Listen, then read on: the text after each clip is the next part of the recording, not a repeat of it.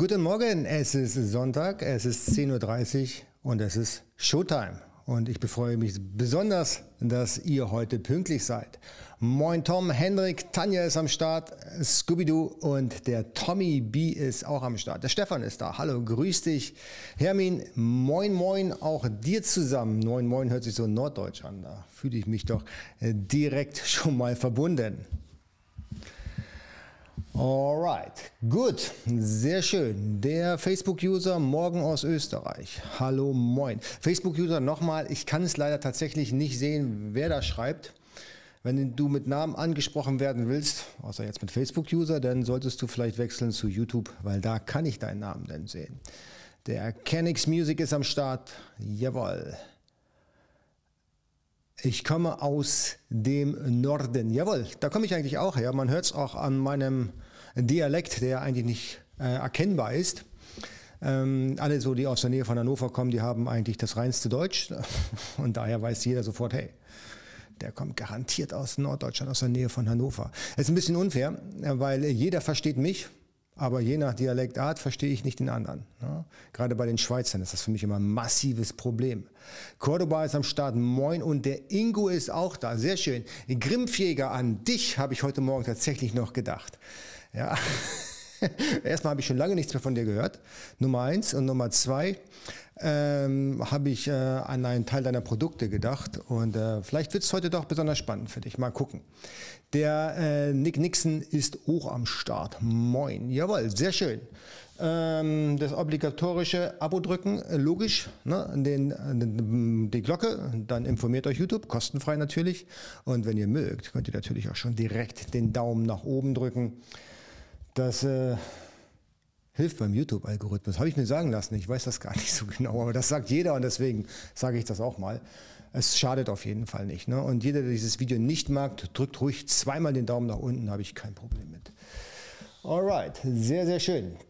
Heute geht es um Fragen, die, die jetzt so über die Wochen aufgeschlagen sind. Das werden immer mehr Fragen und das finde ich übrigens gut. Ich mag Fragen beantworten, äh, sofern es denn äh, in meiner Macht steht ja, und ich diese Fragen beantworten kann natürlich und beantworten darf. Es gibt ja einige Fragen, die darf ich gar nicht beantworten, wie zum Beispiel Rechtsfragen oder Fragen im Detail zu Steuern. Ne? Das, äh, das äh, ist äh, das Privileg der entsprechenden Gilde oder der entsprechenden Industrie wie Rechtsanwälte und Steuerberater. Ne? Aber sofern es denn für mich unbedenklich ist, gebe ich da auch ganz gerne Auskunft. Der Mr. Baygraph, seines Zeichens Michael mit Vornamen, auch dir mein herzlichstes Willkommen. Ich freue mich, dass du den Weg auch heute hierher gefunden hast. ich habe übrigens von Michael einen auf den Deckel gekriegt. Ich habe das letzte Mal oder vorletzte Mal angekündigt, dass ich auch ein bisschen über Baygraph plaudere, aber habe ich nicht getan. Das tut mir äh, sehr, sehr, sehr, sehr leid. Ähm, aber ich kann dir heute schon sagen, heute geht es auch nicht um Baygraph. Also, da machen wir mal eine extra Show von. Ne, so, der Grimmjäger fragt, äh, wo ist denn hier mein Zeugs? Da, warte mal. Äh, hast keine Idee, wie ich auf einen Schlag meinen großen Lagerbestand loswerde. Brauche Platz für Neues. Allerdings warte ich auch immer noch auf viele Sendungen aus China seit Ewigkeiten. Yeah, das ist auch ein Punkt, was ich heute mit euch besprechen möchte. Erstmal äh, die lange Lieferzeit aus China und natürlich äh, die Kosten. Ne? warum, warum ist das so teuer? Wisst ihr ja alle mittlerweile. Da hatte ich ja schon mal ein eigenes Video für gedreht. Ähm, aber ähm, wie sich die Situation aktuell verhält, ist natürlich auch heute Thema dieses Streams, weil diese Frage bekomme ich auch häufiger gestellt. Genau, der Stefan fragt,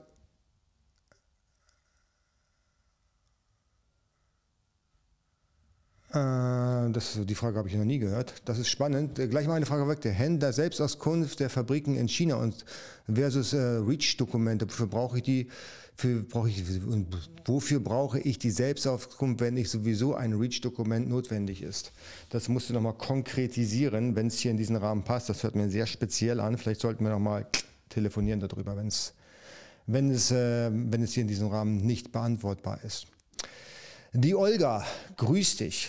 Olga habe ich noch nie gesehen. Wer neu hier im Chat ist, beziehungsweise hier im Livestream, der möge mal bitte schreiben neu, damit ich so ein bisschen herausfinden kann, wie viele neue User so dabei sind. dass ich, äh, wenn es gar keine gibt, dass ich dann einfach mal in meiner Geschichte weitererzählen kann und wenn es zu viele gibt, dass ich äh, nochmal einige Themen aufgreifen kann, die vielleicht für die neuen User interessant sind, aber ich vielleicht schon nochmal in einem der vorhergehenden Streams beantwortet habe. Aber sei, sei gewiss, jede Antwort ist bei mir anders. Nicht von, von Form der Aussage, sondern wie ich sie formuliere. Der Kenix Music, ja stimmt, dich habe ich auch noch nie gesehen. Sehr schön, herzlich willkommen, dass du da bist. Die Olga, yes, da habe ich ja schon gesagt, du bist neu. Das wüsste ich.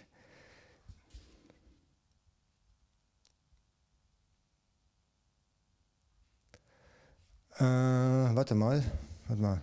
In einem Balken mit Free in der Höhe von deinem Hals ist das Absicht. Was meinst du jetzt? Warte mal. Ah, hier, das, äh, genau, da kommen wir gleich auch nochmal zu. Nein, das ist eh falsch. Okay, sorry, hier habe ich was falsch eingestellt. Vergiss es, das muss der Dingens rausschneiden, aber das ist natürlich falsch. Das verschwindet. Gut aufgepasst. Das fällt, die weiße Schrift fällt auf dem weißen Hemd gar nicht auf. Aber sehr schön. Genau.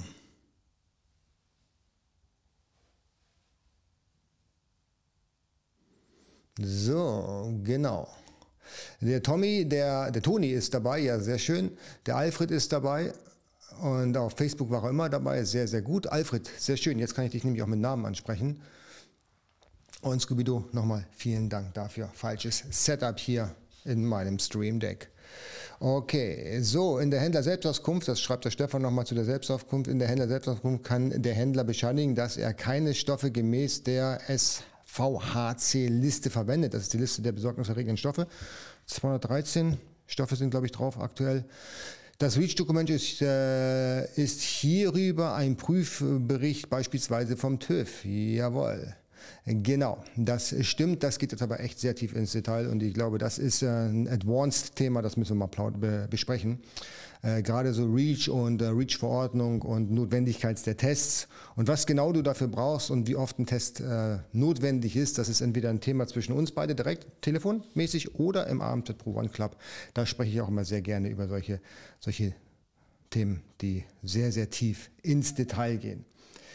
Jawohl, Stefan, lass uns einfach nochmal telefonieren, direkt konnektieren, dann kommen wir da nochmal zur Sache. Okay. Der Grimmjäger sagt noch, wir kommen schon wieder hier direkt ins Thema rein. Beispielsweise warte ich auf Grillhandschuhe seit November 2020. Die Grillsaison ist ja schon wieder vorbei. Seit März hängt die Ware fest in Kasachstan. Auch Spielsachen hängen dort fest.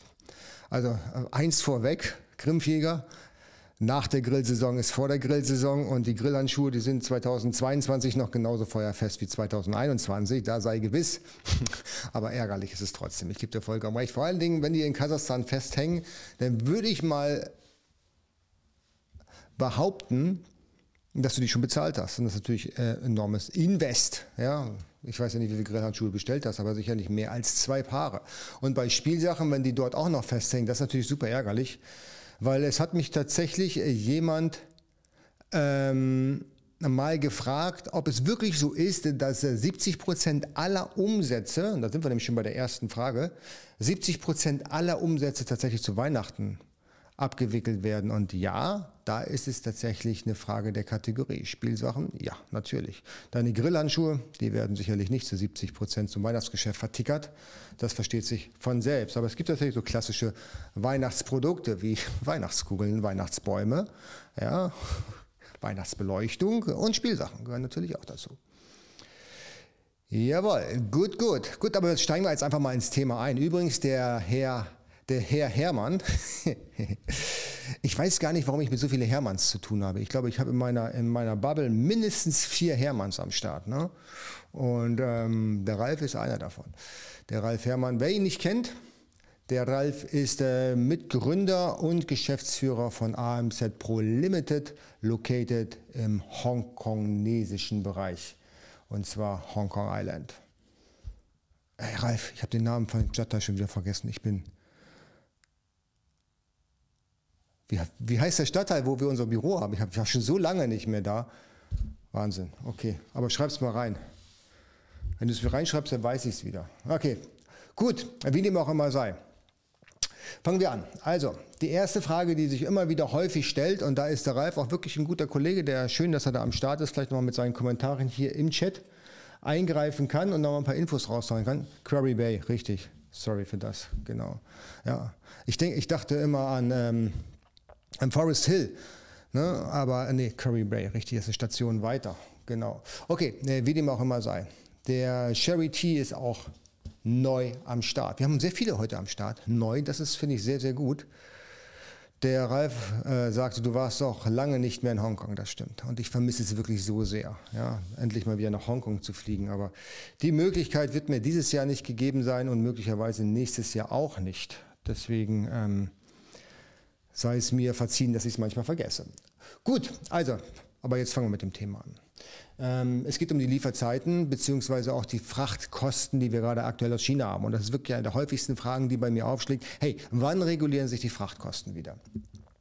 Und ich muss euch leider sagen, das ist immer noch sehr angespannt. Ja. Die Transportkosten sind bei einigen Händlern ein Faktor von fünf in Bezug auf 2019, also vor Corona. Ja.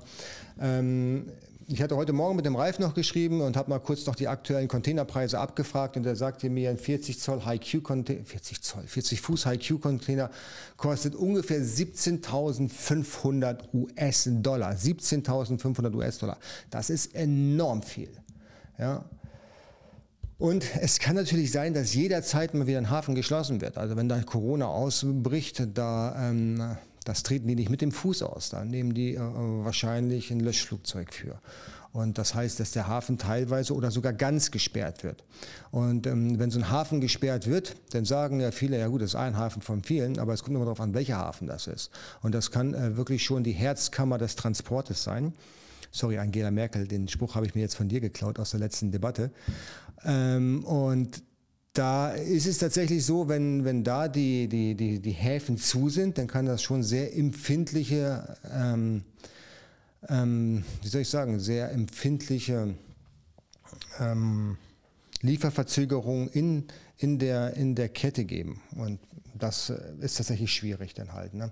Das heißt also aktuell in China zu sourcen und Produkte herzustellen, kann man machen. Natürlich fürs Weihnachtsgeschäft ist es eh zu spät, da braucht man nicht mehr drüber zu sprechen. Wer jetzt sagt, er will Weihnachten noch durchstarten mit irgendwas, ja, weil er eben, keine Ahnung, noch ein bisschen Geld vom Finanzamt wegdrücken möchte, der ist definitiv in China völlig falsch beraten.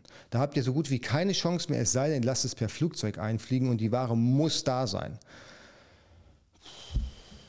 Und eine Garantie gibt euch keiner, dass das Zeug auch wirklich fertig wird. No, ganz genau. Wandschei, Michael, ich kenne das nicht.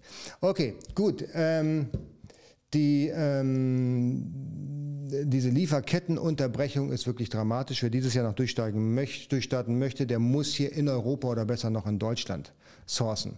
Andernfalls sehe ich da tatsächlich keine Chance. Und lustigerweise, die Rohstoffe sind auch gestiegen, im, gerade dann im asiatischen Bereich. Und ich habe von vielen schon gehört, dass die Preise aktuell in Europa gar nicht so gestiegen sind wie in China. Das heißt, hier sind die Waren einfach aufgrund der, der nicht ganz so hohen Preiserhöhung und der reduzierten Kosten beim Transport mittlerweile schon möglicherweise wettbewerbsfähig. Ja, ähm, äh, genau. Deswegen aktuell China halte ich jetzt für, ähm, gerade fürs Weihnachtsgeschäft, für zu spät. Aber wer jetzt noch durchstarten will, da fällt mir nämlich gerade ein, ich habe äh, noch einen coolen Restposten, äh, den ich, äh, den ich äh, anbieten kann. Da geht es allerdings jetzt nicht um Produkte, die in China sowieso hergestellt werden. Das sind tatsächlich Produkte, ach, Made in Germany, ja, aber aus einem äh, sehr umkämpften Umfeld, nämlich aus dem Nahrungsergänzungsbereich und aus dem Drogerie- und Kosmetikbereich. Und ähm, da habe ich, ähm, ja, ich würde sagen, ein sehr gutes Produkt eigentlich, was ich anbieten kann. Das äh, wäre sogar möglich, das innerhalb kürzester Zeit zu liefern und auch noch ähm, Private Label. Das heißt, man könnte im Prinzip da auch schon Private Label Produkte draus machen. Wer möchte und wer da einsteigen steigen möchte, Lieferkontakte und Workflows, Workarounds gibt es natürlich dann auch von mir kostenlos dazu. Ja, also das wäre möglich und das wäre auch wahrscheinlich innerhalb der nächsten vier Wochen möglich, das denn bei Amazon zu starten. Und wer Lust hat auf eine Endless Honeymoons Phase, der kann da sicherlich mit dem Produkt sich sehr schnell identifizieren. Invest wäre aber dann fünfstellig. Das ist also nicht etwas, wo man nur acht, wo man nur vierstellig investieren muss. Bei den Restposten, die möchte ich dann, wenn es geht, einmal verkaufen äh, mit all den Informationen, die ich habe. Das gibt es dann auch exklusiv Und dann können wir ähm, da auf jeden Fall ein sehr cooles Business aufbauen. Dann mit meiner Unterstützung. Wer Interesse daran hat, jens.amzpro.io. Die Adresse findet ihr auch unten in der Beschreibung. Na? Ähm, genau. Äh, da kommen wir nämlich auch schon zum nächsten Thema. Aber ich gucke mal, ob es hier ein paar Fragen gibt. Nee. Also wie gesagt, Fragen an den Restposten sehr gerne. Sehr cooles Produkt. Ähm, sehr gute Umsätze übrigens, also mehr als üblich und sehr junger Markt. Ähm, dann habe ich häufiger mal die, die äh, Frage äh, bezüglich Startkapital. Stefan, ja, melde dich bitte, sehr gut. Wir haben schon den ersten Interessenten. Der Stefan interessiert sich für die Produkte, alle anderen sind da natürlich dann auch eingeladen, sich auch bei mir zu melden. Ja, dadurch, dass es zwei unterschiedliche Arten von Produkten sind, einmal Nahrungsergänzung und einmal Kosmetik und Drogerie, können es natürlich auch zwei unterschiedliche ähm, Interessenten dann bekommen. Startkapital. Ähm, wie hoch muss das Startkapital sein, um mit Amazon anzufangen? Also ich sagte früher immer 8000 Euro brauchst du mindestens. Ja, das liegt einfach daran, weil die Bestellmenge, die MOQ relativ hoch ist in China gerade aktuell, weil eben so viele Anfragen und so viele so, so, so erhöhte Stückzahlen anfragen. Das hat einfach den Grund, geringere Stückzahlen ist dann pro Stückzahl umgelegt auch höhere Transportkosten. Dadurch, dass wir sowieso schon so hohe Transportkosten haben, lohnt sich das denn gar nicht mehr, eine geringe Stückzahl zu bestellen. Das heißt, die Auftragsbücher sind bei den Herstellern möglicherweise gleich voll, aber die Stückzahlen, die Warenkörbe, die dahinter sind, die sind deutlich höher. Und wenn jemand sagt, hey, mit 8000 Euro kann ich wirklich seriös in China mit Private Label einsteigen, dann kann ich ihm sagen, du kannst vielleicht die Produktion damit abwickeln lassen, aber der Transport, der ist wahrscheinlich nicht mehr mit dabei, weil das ist eher unwahrscheinlich, aber das kommt natürlich sehr stark auf das Produkt drauf an. Letztendlich. Es ist ja ein Unterschied, ob ich nun Stahlträger transportieren lasse aus China ja, oder kleine Speicherchips. Die, der Unterschied, der ist nun mal, die kleinen Speicherchips, die kann ich per Flugzeug transportieren lassen. 5000 Stück in einem Karton, ein Karton kostet 100 Euro, macht fast nichts an Transportkosten, umgemünzt auf das Produkt. Beim, bei einem Stahlträger, der vielleicht, keine Ahnung, so ein kleiner Stahlträger, der vielleicht 5 Euro, 5 Kilo wiegt, da kostet dann schon der Transport alleine irgendwas 40, 50, 60, 70 Euro. Und das macht sich natürlich dann enorm auf das Stückpreis dann breit. Also wer jetzt anfangen möchte mit einem schmalen Budget, der muss kleine, günstige, mit Flugzeug zu transportierende Teile haben. Meine Empfehlung. Ne, nicht per Schiff, per Flugzeug. Ne, und es muss ein günstiges Produkt sein.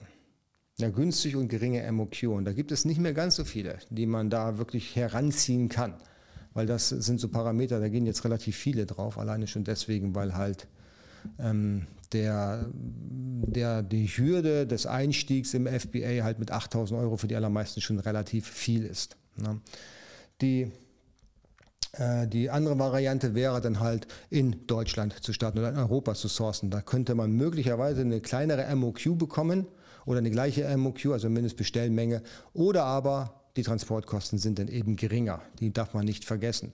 Und wenn ich euch, wenn ich euch jetzt was über Transportkosten erzähle, dann äh, ist es ja auch immer so, dass die Transportkosten ja nicht nur die, die Shippinggebühren sind von China dann ähm, in, in den Hafen von Hamburg oder Rotterdam oder Amsterdam oder whatever, sondern es gibt ja dann noch weitere Transportkosten, die zu bezahlen sind und die müsst ihr auf jeden Fall mit auf dem Schirm haben. Und die Transportkosten gehören mit zur Produktion und zum Import, aber um ein Produkt auf Amazon erfolgreich zu launchen, wir hatten letzte Woche über die Honeymoon-Phase gesprochen, da muss ich natürlich auch ein bisschen Budget haben für Influencer, um mein Produkt anzustoßen bei Amazon und dann natürlich auch PPC. Und erfahrungsgemäß wird PPC ja nicht günstiger. Na, also eigentlich ist es schon eine relativ teure Geschichte. Das, äh, das sei noch dahin, das sei bitte jetzt unbedingt noch zu beachten. Alright, gut. Haben wir Fragen? Das wäre jetzt die, der, die Frage oder die Beantwortung zu, der, zu dem Kapital, was ich brauche.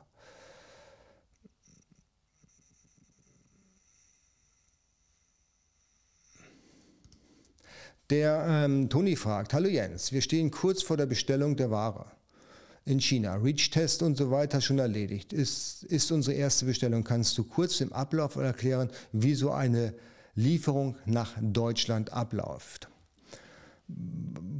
Klar, also Die Ware wird bestellt, die Ware wird gefertigt, du machst eine, du machst eine Qualitätsinspektion, bevor du die restlichen 70 Prozent der, der, Ware, der Ware bezahlst.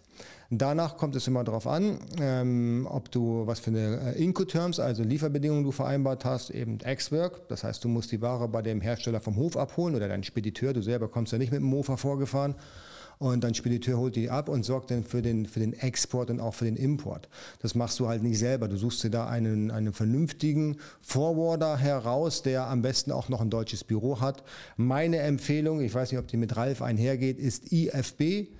Ida äh, Frederik Bertha und äh, aus Hamburg. Damit bin ich immer bestens gefahren. Die machen wirklich guten Job. Die sind zwar nicht die günstigsten, aber bei dem funktioniert es.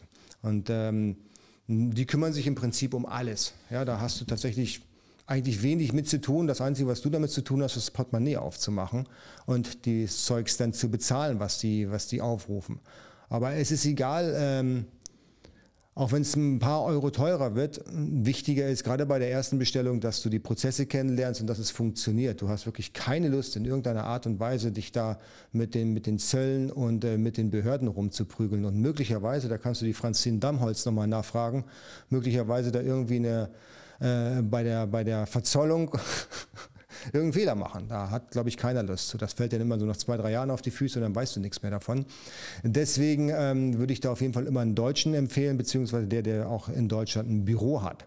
Wichtig ist, und das nochmal in diesem Zusammenhang genannt, du musst bitte dafür sorgen, dass die richtige Zolltarifnummer, der HS-Code, entsprechend herausgesucht ist. Da bist du für verantwortlich. Das kannst du nicht deinem, deinem Spediteur aufs Auge drücken und dein Hersteller wird es dir auch nicht rechts gültig sagen können. Also entweder weißt du, welcher HS-Code oder Zolltarifnummer das ist, oder aber du fragst halt die, die, äh, die ähm, äh, Franzin Damholz, die kann dir das dann genau sagen. Ja, es ist schon ein Unterschied, ob du. Ich hatte mal eine Tasche zum Beispiel, das kann ich gerne mal erzählen. Die hatte zwei unterschiedliche ähm, Aufgaben, also einmal in einer Tasche zu sein für Frauen, aber auf der anderen Seite war es auch eine Tasche für Computer. Eine Tasche für Frauen hat einen Zoll von 10,5 Prozent gehabt und eine Tasche für Computer hatte, glaube ich, lügt mich jetzt 3 Prozent gehabt. So, bei dem Import war es dann so, dass ich tatsächlich mit 10 Prozent verzollt wurde, weil ich habe es dem Spediteur nicht gesagt und ich habe den Zoll entscheiden lassen und er sagte, ja klar, Tasche für, Hausfrauen, äh, für Hausfrauen, Entschuldigung, Tasche für Frauen, zack, 10 Prozent. Ja, und das war ein ziemliches Theater dass man äh, das wieder rückgängig zu machen, weil das war ja schon ein fünfstelliger Betrag, den ich dafür dann eben extra zahlen musste. Ja, so, und dann, wenn die Ware hier ist, per Schiff, gehe ich mal jetzt von aus, weil das hast du jetzt nicht geschrieben, per Schiff, dann geht es äh, entweder direkt ins Amazon Warehouse, wenn du genug Space da hast, also genug Platz, ja, oder du schickst es dann zu einem Zwischenlager, der vereinnahmt deine Ware und schickt sie dann eben stückchenweise zu Amazon. Da gibt es einen, der bietet das an. Ralf, unterstützt mich mal gerade, wie heißt der? Mega, Megalog, glaube ich, oder?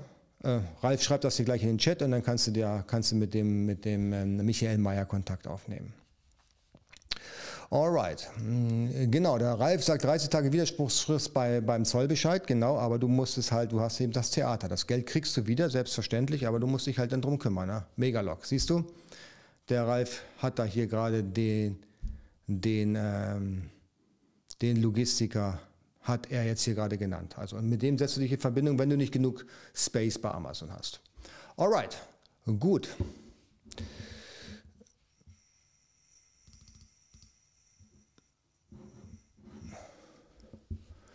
Okay. So, dann äh, noch eine Frage hier, äh, die ich versprochen hatte zu beantworten aus einem meiner vorhergehenden YouTube-Videos. Und zwar der Ibrahim hat eine dringende Frage.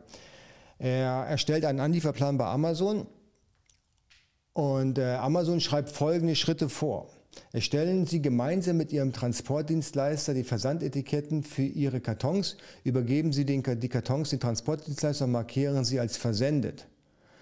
Der Ibrahim weiß jetzt nicht, wie er, ähm, wie er die Ware an den Transportdienstleister übergeben soll ja, und wie er überhaupt feststellen kann, dass die Ware angekommen ist.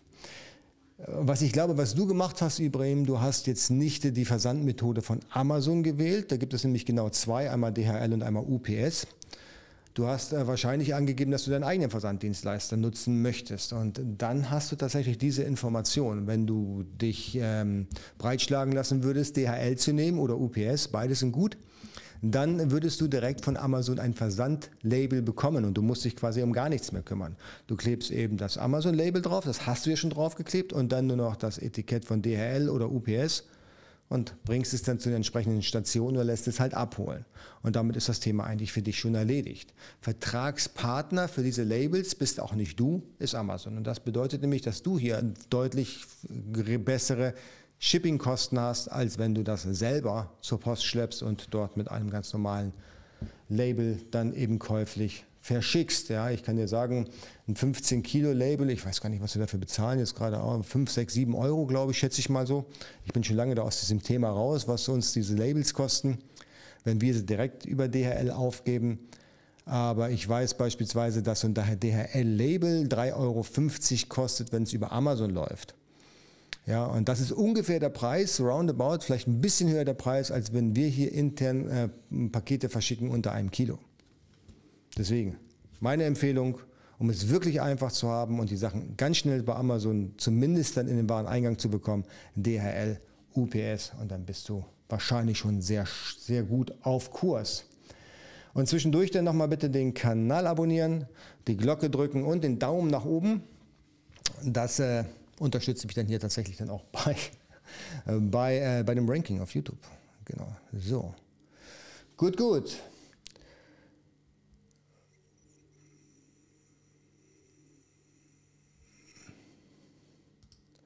Der Alfred hat eine richtig gute Frage. I love it. Gibt es ein Hack, das ich auf den diversen Marktplätzen, wie zum Beispiel Italien, Frankreich und so weiter, für eine Asien mit den Bildern in Landessprache einstellen kann, ohne dass die äh, mit dem Hauptmarktplatz Deutschland synchronisiert werden? Jawohl, das gibt es. Und zwar ist die, ich weiß gar nicht, ob die Funktion neu ist, auf jeden Fall, äh, diese Funktion gibt es. Und lass mich gerade mal den Link hier in den Chat reinposten. Ich habe ihn bestimmt hier noch irgendwo.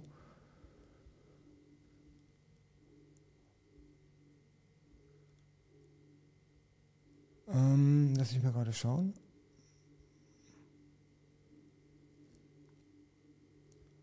Ja, da ist er. Ich, äh, in, den, in den Chat poste ich mal gerade den Link rein, äh, wie man das macht. Ich überprüfe das hier gerade nochmal. Warte. Ah, ich bin nicht angemeldet, aber ich glaube, das ist er. Ja, das ist er. Warte. Zack.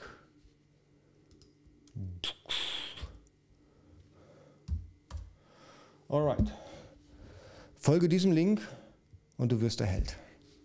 Ich hoffe, das hat dir, hat dir äh, geholfen. Ähm,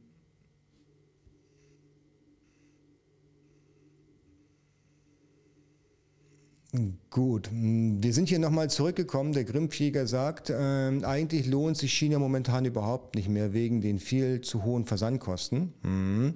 und den langen Lieferzeiten, falls die Ware überhaupt noch ankommt. Ich, ich, weiß jetzt ja nicht, ob, ob, mit deinen Handschuhen jetzt in Kasachstan irgendjemand grillt, aber wenn die so lange schon da rumliegen, ist die Wahrscheinlichkeit, dass sie möglicherweise nicht mehr auftauchen, doch relativ hoch, oder?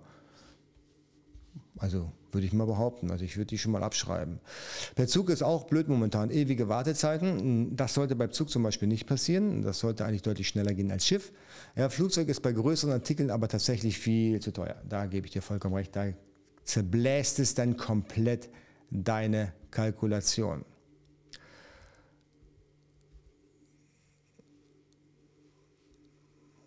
Gut, so. Alfred, super, vielen lieben Dank. Sehr gerne. Deswegen, deswegen mache ich diesen Livestream, um euch einfach zu helfen, um euch ähm, ein bisschen, bisschen vielleicht m, die Wege abzukürzen. Gut, so.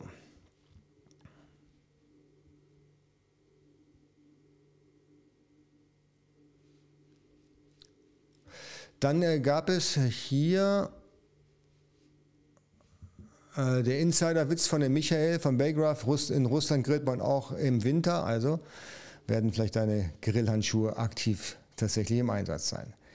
Gut, gut, gehen wir hier weiter zu den Fragen, wenn ihr sonst keine weiteren habt. da hatte ich dann noch eine Frage. Jetzt muss ich wieder hier nach ganz oben scrollen.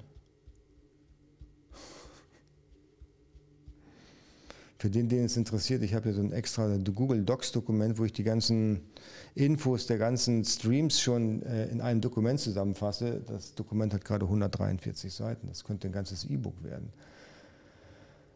Der Guiro fragt, kann ich auf meinen Produktverpackungen die GTIN und den FNSKU-Code drucken lassen? Na, GTIN, erstmal vielen Dank, dass du ihn GTIN nennst und nicht ERN. Das ist die richtige Bezeichnung ähm, und den FNSKU. FNSKU-Code ist die interne Bezeichnung oder der interne Barcode von Amazon für die Leute, die es nicht wissen. Würdest du mir das empfehlen, da ich auch aktuell stationär meine Ware verkaufen möchte und ich somit beides abdecken würde, Amazon und stationär?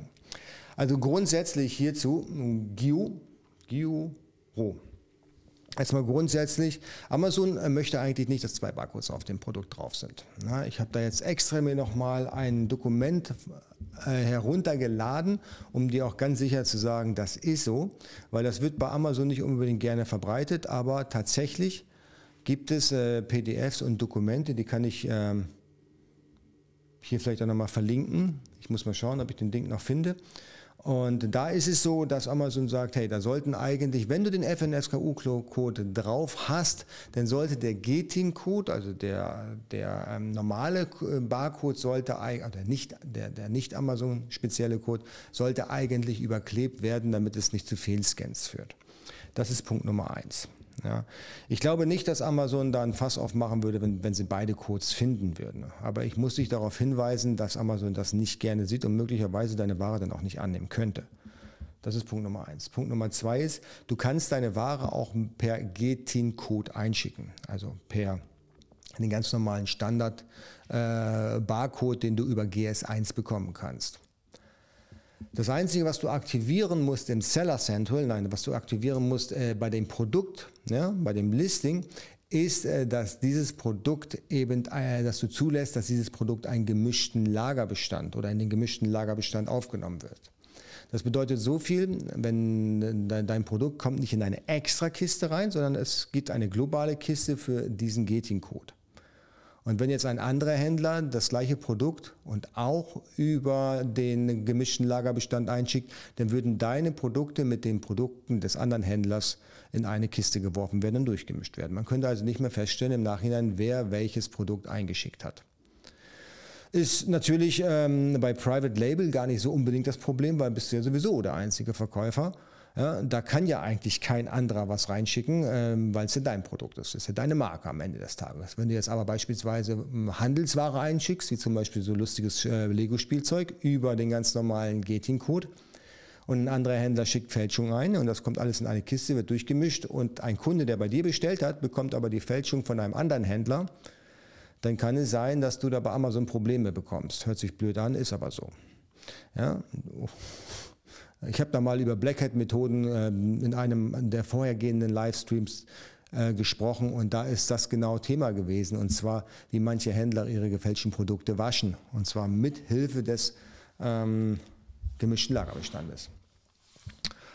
Alright, gut. Also, ganz wichtig, äh, ähm, dass ähm, ihr keinen zwei Barcodes drauf habt, was, was ganz, also ihr solltet keine zwei Barcodes drauf haben und gemischten Lagerbestand aktivieren für das Produkt. Äh, kleiner Hinweis, im Nachhinein geht das nicht. Habt ihr das Produkt einmal gelistet, dann kann man das später nicht mehr umstellen. Dann müsstet ihr das Produkt oder müsstet ihr euch nochmal neu dranhängen an euren eigenen Produkt. Das heißt, die ASIN bleibt gleich, aber dann eben der FNSKU-Code ändert sich. Und da müsst ihr dann bei dem Anlegen des Artikels müsstet ihr dann bitte schön die, ähm, die Möglichkeit auswählen, gemischter Lagerbestand. Na, also, genau. Alright.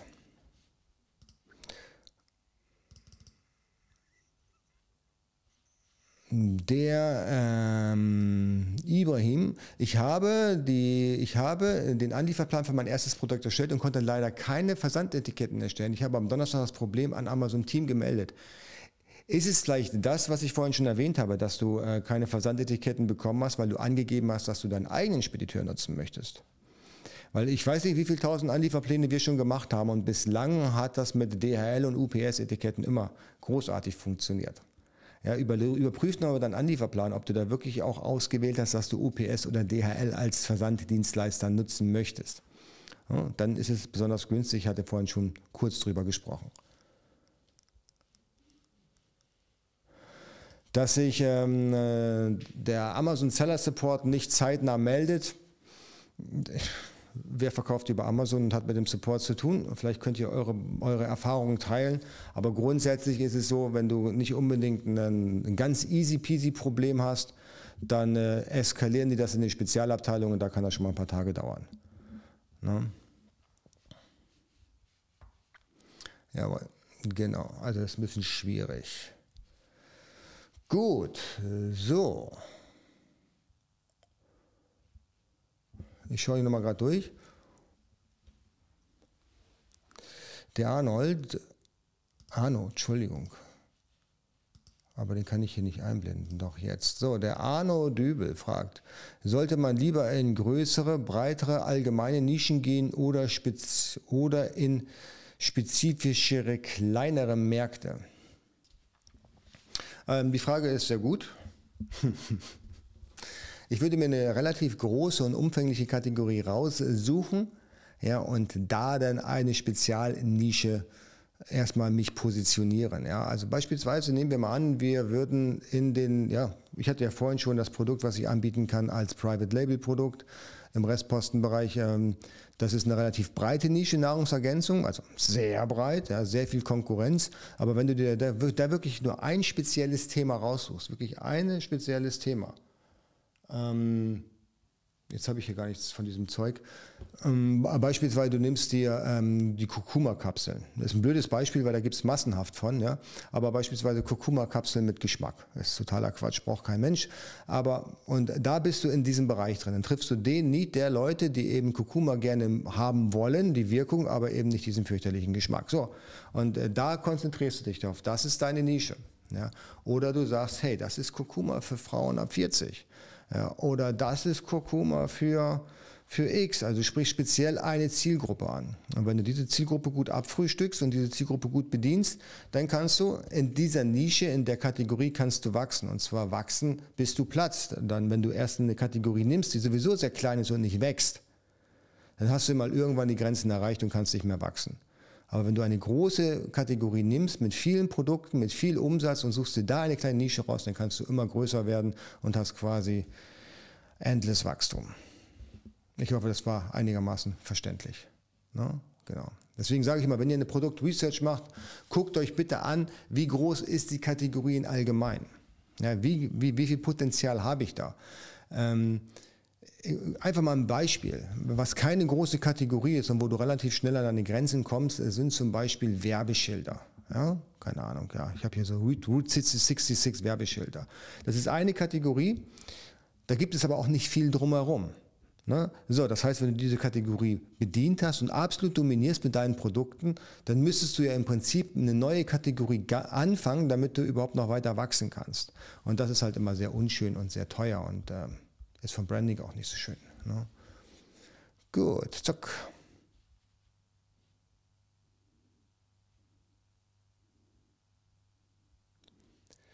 Die Christina. Hallo, wie komme ich legal an E-Mail-Adressen von meinen Kunden? Du hattest mal ein Video mm, mit einem legalen Funnel beschrieben, finde es aber nicht mehr.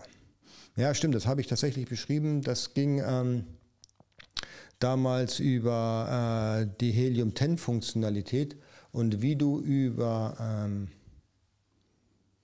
über Service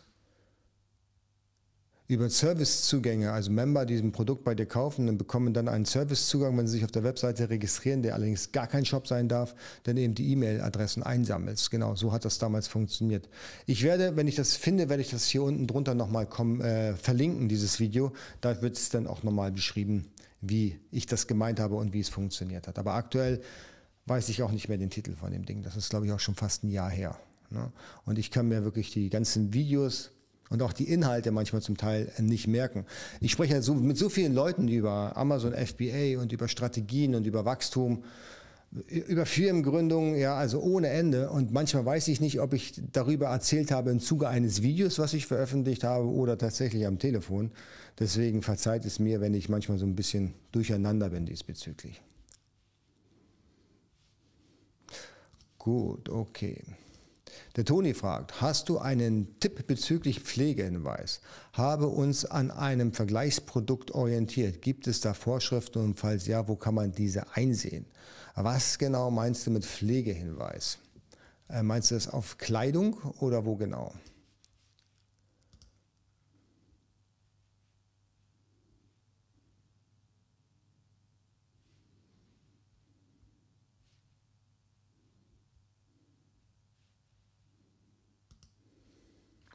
Der Henrik Herbst fragt, ähm, hast du schon mal erlebt, dass bei einer Remission von Amazon zum Beispiel elf Artikel nur zwei wieder zurückgekommen sind? Mein Ticket bei Amazon ist schon über einen Monat offen. Amazon in Remission, da habe ich schon die wildesten Geschichten erzählt und ich glaube, ja, das äh, kann ich so unterschreiben. Äh, es ist immer ein Glücksspiel. Manchmal dauert das auch wirklich Monate, bis die Ware zurückkommt, wenn sie tatsächlich überhaupt zurückkommt. Ticket öffnen und ähm, da am Ball bleiben. Na, bleibt dir tatsächlich nicht, nicht viel anderes übrig. Bei Remission kann es auch mal schnell sein, dass du ganz andere Produkte zurückbekommst, als du eigentlich im Portfolio hattest. Wir haben schon äh, von Wettbewerber Ware zurückbekommen, die Amazon einfach falsch zugeordnet hat. Wir haben ähm, mal Kartons bekommen, wo der Kunde die Ware rausgenommen hat und nur den Karton zurückgeschickt hat. Ich weiß nicht, welcher Journalist sich da einen Spaß erlaubt hat und mal geguckt hat, wie weit Amazon das Spielchen mitgeht. Aber ich kann dir sagen, Amazon geht da sehr weit mit. Ja, ich habe da auch schon mal viele Tests gefahren und musste wirklich feststellen, dass man wirklich tatsächlich fast jeden Scheiß wieder, zu, sorry, dafür aber wirklich fast alles wieder zurückgeben kann. Und Amazon schreibt immer fleißig alles gut. Ich habe es mal, aber eins haben sie zum Beispiel gemerkt, ich habe zwei Taschen bestellt mit unterschiedlichen Größen. Zwei Rücksäcke waren das damals für meinen Computer. Den, den, ähm, den teuren wollte ich zurückschicken, habe aber, nee, umgekehrt, den billigen wollte ich zurückschicken, Nein, den teuren wollte ich zurückschicken, habe aber den billigen dann letztendlich an Amazon versendet. Und äh, bin davon ausgegangen, die schicken mir, die schreiben bestimmt den teuren gut, aber nein, das haben sie tatsächlich gemerkt. Da hat einer, hat einer die Augen aufgemacht bei Amazon, die haben mir nur den günstigen, in Anführungszeichen, zurückgeschickt, äh, zurück gut geschrieben. Ne? Jawohl, gut.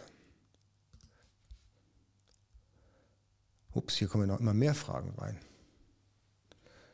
Ähm, der, der, der Stefan, der erinnert nochmal an Daumen nach oben. Da sind wir jetzt nur bei 23. Das ist in der Tat ein bisschen dünn. Da wünschte ich mir mehr. Ich blende es hier nochmal ein, dass ihr auch wisst, wo der Daumen nach oben ist und wie der aussieht. Und alle, die das hier nicht gefällt, die dürfen zwar mal den Daumen nach unten drücken. Ne? Aber ähm, wäre schön, wenn, wenn ihr mich da in dieser Richtung unterstützt. Weil 23 ist tatsächlich ein bisschen wenig. Wir sind ja deutlich mehr hier im, im Livestream. Also, dann warte ich noch mal ein bisschen, bis die Daumen sind, bis die Daumen nach oben gekommen sind. Dann trinke ich jetzt hier noch mal eine Tasse Kaffee vorher. Okay, gut. So, der Thomas Kaiser, der hat eine sehr gute Frage. wenn ich ehrlich bin, habe ich darauf schon gewartet. Hast du Erfahrung mit der Produktion in der Türkei und wie man äh, dort Hersteller findet? Ähm, nein, ich habe keine, ich keine Erfahrung mit der Produktion in der Türkei. Ich habe zwar mit dem Sourcing ein bisschen Erfahrung. Ich habe da einige super nette Menschen, die mir da unter die Arme gegriffen haben. Aber ich muss leider sagen, dass ähm, es zwei Gründe gibt, warum ich mich damals gegen die Türkei entschieden habe. Einmal war damals, als ich mich damit beschäftigt hatte, der Preis relativ hoch im Gegensatz zu China. Und zum anderen war es so, ähm, in der Türkei kannst du eine ganze Menge tolle Produkte produzieren lassen, aber bei weitem nicht alle. Also die Türkei kann nicht das, was China kann. Niemand kann wahrscheinlich so viel, so eine Produktvielfalt herstellen wie China. Ist ja auch klar, ist ja auch ein relativ großes Land, würde ich mal sagen, mit vielen, vielen fleißigen Händern, Händen. Ähm, Theoretisch können sie allerdings fast alles herstellen, sie haben es noch nie getan. Und da kommt jetzt meine große Warnung und warum ich mich denn tatsächlich auch nicht damit weiter beschäftigt habe. Wenn die sagen, ja, wir könnten das theoretisch machen, haben es aber noch nie getan, dann bist du quasi der Beta-Test oder sogar der Alpha-Tester. Und da war ich sogar schon in China vor. Wenn irgendjemand sagt, ja, wir können das Produkt machen, dann äh, bedeutet das so viel, dass sie es noch nie gemacht haben. Und in, der, in den zwölf von elf Fällen geht es daneben. Ja, und da gehe ich jetzt einfach auch mal aus bei der, ähm, ähm, dass es in der Türkei ähnlich sein wird. Ja. In der Türkei kannst du sehr gut fertigen, alles was aus Baumwolle kommt. Der Handtücher, Textilien funktioniert super bei denen, kann ich nur empfehlen. Das können zum Beispiel die Asiaten nicht besonders gut, beziehungsweise die Chinesen nicht besonders gut. Da ist die Türkei 1A. Da würde ich sofort durchstarten. Also alles, was mit Textilien zu tun hat, ja. Alles andere, weiß ich nicht, kann ich nicht beurteilen. Ja. Aber durchaus interessant. Es gibt reduzierte Zölle, die Transportkosten sind deutlich geringer, es muss nicht notwendigerweise aufs Schiff, es kann auf dem LKW drauf. Du hast da deutlich weniger Risiko, du kannst da viel schneller mal hinfliegen, mir die Fabriken mal anschauen. Da gibt es schon einige große Vorteile, definitiv. Und ähm, ich, ich, würde jetzt äh, Türkei einfach mal äh, zu Europa zählen, äh, zumindest ähm, von der Entfernung und äh, ein Stück weit vielleicht auch der Kultur. Und deswegen glaube ich, dass ähm, die Türkei sicherlich in den nächsten Jahren deutlich hinzugewinnen wird an Relevanz. Gerade dann, äh, wenn äh, in China sich die Lage nicht entspannt. Ja, also da, ähm, da behalte, behalte das bloß im Auge. Ne? Das äh, kann tatsächlich was werden. Wir tun es, wir behalten es im Auge. Der Ingo sagt, auch Mikrofasertüchern aus der Türkei Nein, also weiß ich nicht. Mikrofaser habe ich tatsächlich nie angefragt, weil die Qualität von Mikrofasertüchern in China ist sensationell gut. Das können sie. Also alles, was, um es jetzt aufzubrechen, alles, was mit Baumwolle zu tun hat, nicht in, in, in China, Mikrofasertücher können sie wirklich sehr, sehr gut. Ja, da habe ich, äh, die können auch Baumwolle. Also es ist jetzt nicht so, dass sie das überhaupt nicht können, aber das ist eben nicht großartig. Das ist nicht etwas, was man unbedingt in der Türkei machen muss, ja, weil äh, in, in, China machen muss. Das kann man überall machen, weil das können die, das sind die nicht nicht hundertprozentige Experten. Aber wenn du sagst, okay, ich will jetzt ähm, Bambusbesteck haben zum Beispiel oder einen Bambusteller, dann müsst ihr übrigens echt aufpassen jetzt bei Bambus. Da, wer jetzt Bambus machen möchte, setzt euch vorher mit uns in Verbindung. Ja, nicht, dass, nicht, dass ihr dafür viel Geld was produziert, was ihr hier in Europa nicht verkaufen könnt. Ja, also denkt bitte dran. Bambus, Besteck und Teller, also alles, was so mit, mit, mit, äh, mit Lebensmitteln in Verbindung kommt, mit Bambus, setzt euch da bitte mit uns in Verbindung. Das kann echt schnell ins Auge gehen. Okay. So.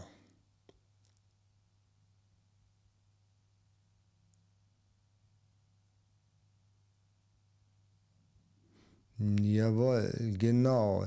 Der URDK fragt, wie kann ich das in anderen Marktplätzen abstellen, wenn es nötig ist? Jawohl, und Scooby-Doo hat schon beantwortet. Hervorragend. Vielen Dank dafür.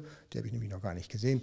Bei der Versandeinstellung Versandverlagen nur Deutschland verfügbar angeben. Richtig, ganz genau. Was du auch machen kannst, wenn du selbst verschickst, also nicht über FBA verschickst, dann kannst du theoretisch auch dich dann in anderen europäischen Mitgliedstaaten einfach auf Urlaub stellen. Äh, gut.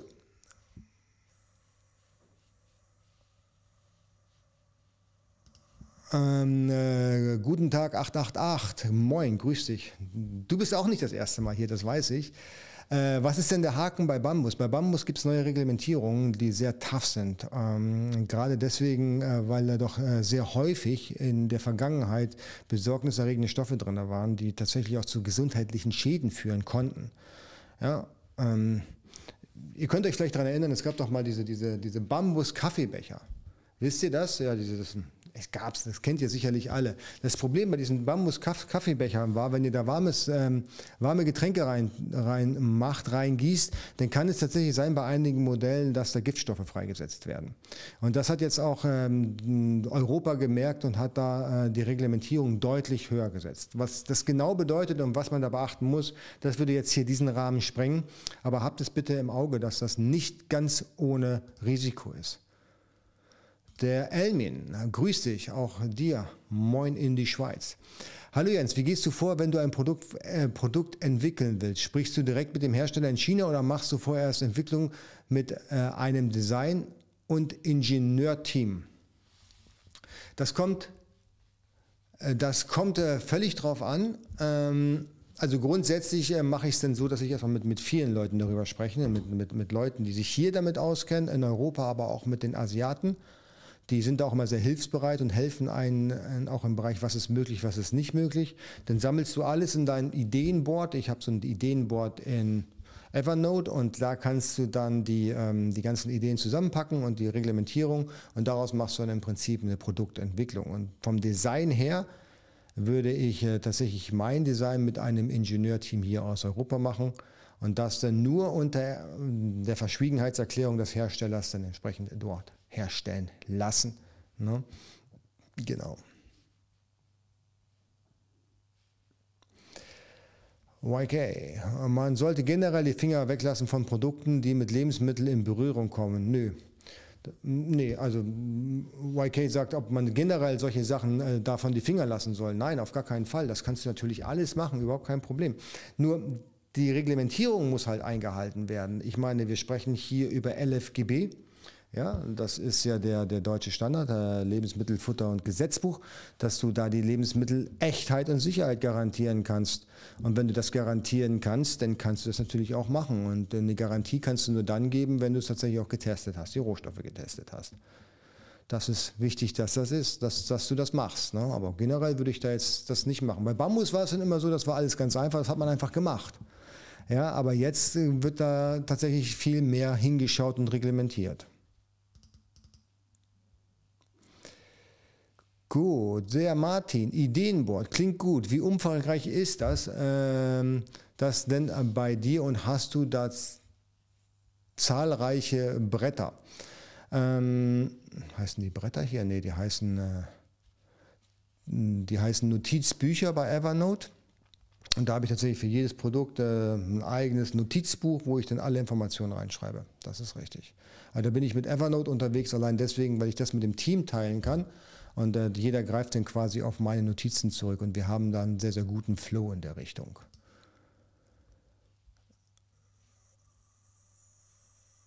Ähm, so, Sari Sari Rule Z.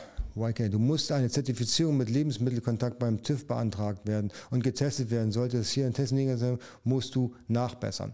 Also richtig, ganz genau, das ist ja das, was ich sagte. Du musst es halt testen lassen von einem zertifizierten, akkreditierten Labor. Genau, und da kannst du den TÜV nehmen. Ne? Ein TÜV China, Deutschland, je nachdem, wie dick dein Portemonnaie ist, kannst du dir da einen von denen aussuchen. Ne? China, Hongkong, Deutschland. Und ähm, nachbessern lassen bei Rohstoffen ist halt immer so ein bisschen schwierig. Ne? Also wenn, wenn du beispielsweise da eben Giftstoffe drin hast in so einem Produkt, dann hast du es drin da. Das kannst du ja nicht wieder rausziehen, ne? weil es werden ja die Rohstoffe getestet. Ja, und deswegen ähm, muss es ausgebessert oder ausgewechselt werden im Normalfall. So, der Alfred sagt, wir sind momentan auf UK nicht präsent. Kannst du dazu ein paar Worte sagen, wie es da so läuft? Na, ich kenne niemanden jetzt aktuell, der in den UK richtig viel Umsatz schiebt. Es ist alles noch ein bisschen hemdsärmlich. Ähm, viele der großen Seller haben sich tatsächlich auch zurückgezogen aus dem UK-Markt, weil sie es einfach scheuen. Das Problem ist halt dann auch mh, hm, Herkunfts-, das Herkunftsland, was bestimmt werden muss. Ja, also nehmen wir mal an, du bestellst Ware aus China und die Ware kommt hier in die Europäische Union wo jetzt ja nachweislich UK nicht mehr zugehört. Und dann fix verschickst du die Ware wieder in die UK, da musst du doppelt äh, Zölle bezahlen. Und da haben die meisten tatsächlich dann auch ja, wenig, wenig Lust zu. Ich hatte dazu mal ein Video gemacht äh, und das ist auch der Grund übrigens, warum man ab jetzt immer das Herkunftsland eintragen muss seit August 2021. Äh, gerade für den UK-Markt, weil Amazon möchte wissen, welche Zölle da tatsächlich in Anrechnung gebracht werden. Hast du ein Produkt made in Germany, dann ähm, ist es quasi zollfrei. Ja, aber es muss halt in Deutschland hergestellt werden. So äh, sieht es aus. Äh, gut. Jawohl, genau. Also wie gesagt, da kann ich dir tatsächlich jetzt keine valide Auskunft geben, aber ich kann da mal tatsächlich ein bisschen recherchieren und euch da mal Informationen zukommen lassen, beziehungsweise ich könnte noch mal hier einen Seller äh, hinzuholen im Interview, der uns einmal erklärt, wie es denn jetzt tatsächlich in den UK läuft. Ne? Gut. Jo, dann haben wir jetzt noch äh, Zeit für eine Frage, würde ich sagen. Habe ich hier irgendeine übersehen? Wenn ich eine übersehen habe, die ich noch beantworten sollte, dann haut die bitte nochmal rein, damit ich äh, da nochmal kurz eine Antwort zu geben kann. Ansonsten ähm, denkt bitte noch dran, das ist auch ganz wichtig, äh, wichtig, vielleicht der eine oder andere findet es wichtig, äh, wir haben den Pitch Day jetzt nächste Woche, das ist äh, in Berlin unten drunter in der Videobeschreibung findet ihr den, ähm, den hundertprozentigen Rabattcode. Der funktioniert genau achtmal. Und darüber könnt ihr dann euch die Tickets kostenfrei äh, abholen. Ne? Also der BVOH, ich gucke mal gerade, ob ich den jetzt hier einblenden kann. Ne, das ist das falsche Link. Ah, warte mal, das kann ich hier aber kurz ändern.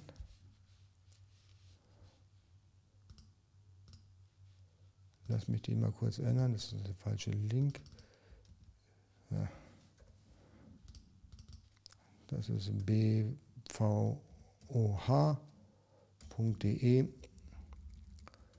So.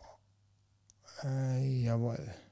Gut, wenn ihr da reingeht, bvoh.de und da könnt ihr die Tickets für den Pitch Day und für den Tag des Onlinehandels äh, bestellen. Und wenn ihr äh, Free Pitch Day AMZ Pro eingibt, dann bekommt ihr den kostenlos, dieses Ticket, zumindest die ersten acht, die das Angebot wahrnehmen, den, den Link und den Rabattcode bzw. den Code fürs Free-Ticket findet ihr unten in der Videobeschreibung, habe ich für euch schon hinterlegt. Wer von euch kommt aus Berlin? Äh, wir überlegen nämlich in äh, Berlin eine kurze, kurze Zusammenkunft zu machen mit, mit Leuten, hier so eine AMZ Pro Meeting, würde ich sagen, mit ein paar Leuten. Wir dürfen ja nicht so viele sein wegen der Corona-Verordnung, glaube ich zumindest, weiß ich nicht. Ähm, das würde dann tatsächlich bei uns im Office sein. Äh, das ist in, ähm, ja, relativ mittig von Berlin, in Schöneberg. Und da würde ich euch dann alle gerne zu einladen, aber nur die aus Berlin kommen, weil für die anderen ist die Anreise wahrscheinlich für so einen Abend zu weit. Also wer Bock hat und aus Berlin kommt, dann lasst es mich jetzt hier bitte auch im Chat wissen.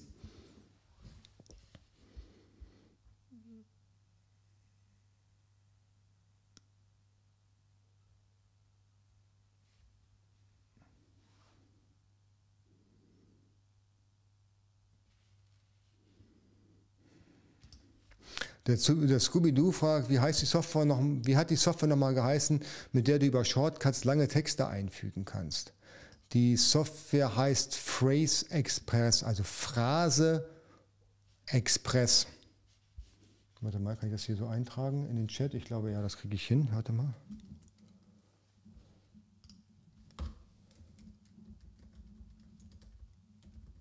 So, das ist, ähm, die ist für Windows und für Mac gleichermaßen möglich. Gut, so, der äh, sehr schön, da haben wir schon ein paar Leute dabei. Also der Grimmfjäger wäre dabei, Baygraph wäre dabei, der Grimmfjäger wohnt halt nicht weit davon entfernt, der Martin wäre dabei. Und der Tom wäre auch dabei. Ja, cool. Ich meine, dann können wir euch, glaube ich, in, der, in einer der coolsten Locations in Berlin einladen. District One heißt das. Das ist ein relativ großes und neues Coworking Space. Ich habe da tatsächlich letzte Woche, diese Woche, letzte Woche, also Donnerstag mit dem, mit dem CEO gesprochen und er sagt, klar, lad alle Leute ein. Können alle kommen. Ich freue mich über jeden, der, der hier im District aufläuft. Das wäre richtig cool. Ne? Also dann äh, lass, lass mich das mal planen und dann haue ich das mal äh, auf meiner äh, auf, auf, Facebook raus, auf YouTube raus, wann wir uns treffen. Möglicherweise freitags oder ähm, donnerstags vielleicht ähm, nach dem Tag des Onlinehandels. Ich weiß gar nicht, ob die eine Aftershow-Party haben. Hm, weiß ich gar nicht. Gut. Aber wie gesagt, wenn es fünf, sechs Leute sind, ist völlig fein. Das müssen gar nicht so viele sein. Ja, da sitzen wir mal ein bisschen zusammen. Jeder bringt sein Bierchen mit. ja, Kaffee gibt es kostenlos, aber ähm, alkoholische Getränke gibt es ja leider nicht kostenlos. Das ist kein V-Work. Ich weiß, Michael, das ist für dich jetzt äh, eine Tragödie, aber, aber ähm, da gibt es tatsächlich nur Kaffee. Gut, gut. Alright. Sehr schön. Also, genau, der Ralf sagt und auch der Michael sagt, die haben eine Aftershow-Party. Okay, gut, dann, äh, dann mit Aftershow-Party. Dann machen wir es am Freitag möglicherweise.